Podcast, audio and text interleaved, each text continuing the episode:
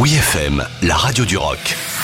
Les infos du rock avec Dom Kiris. Sting chante pour l'Ukraine. Parmi les nombreuses personnalités à s'exprimer sur l'invasion de l'Ukraine, Sting a posté un message de solidarité accompagné d'une version acoustique de son morceau Russian. Pour apporter son soutien au peuple ukrainien, Sting a chanté en une version acoustique intime accompagnée d'un violoncelle de ce titre qui apparaît sur son premier album solo The Dream of the Blue Turtle de 1985. À l'origine, le single Russian évoquait la fraternité entre les populations malgré la guerre froide entre l'Union soviétique et les États-Unis.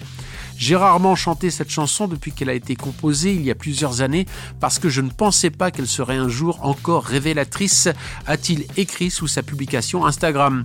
Ce titre est une nouvelle fois un plaidoyer pour notre humanité commune. Sting a terminé son message avec une pensée pour ces courageux Ukrainiens qui se battent contre cette violente tyrannie et aussi ces nombreux Russes qui manifestent contre cet outrage malgré la menace d'arrestation et d'emprisonnement.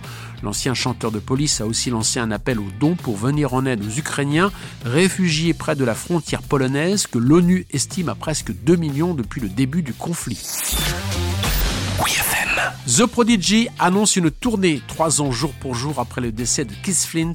The Prodigy a rendu hommage à leur chanteur-performeur, personnage emblématique du groupe. Flint s'est suicidé le 4 mars 2019 à l'âge de 49 ans. Tu nous manques tous les jours, mon frère, mais nous te sentons toujours autour de nous, ont écrit Liam Howlett et Maxime sur Twitter. Dans la foulée, sans perdre le sens des réalités, The Prodigy a profité de cet anniversaire pour annoncer une tournée pour la première fois sans leur frontman. Une dizaine de dates sont prévues uniquement en Grande-Bretagne à l'occasion des 25 ans de la sortie de l'album Fat of the Land.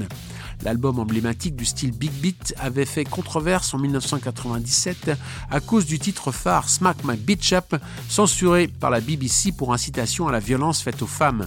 Keith Flynn s'était défendu en disant qu'il voulait justement dénoncer, dans un trait d'humour exagéré, la misogynie dans le gangsta rap.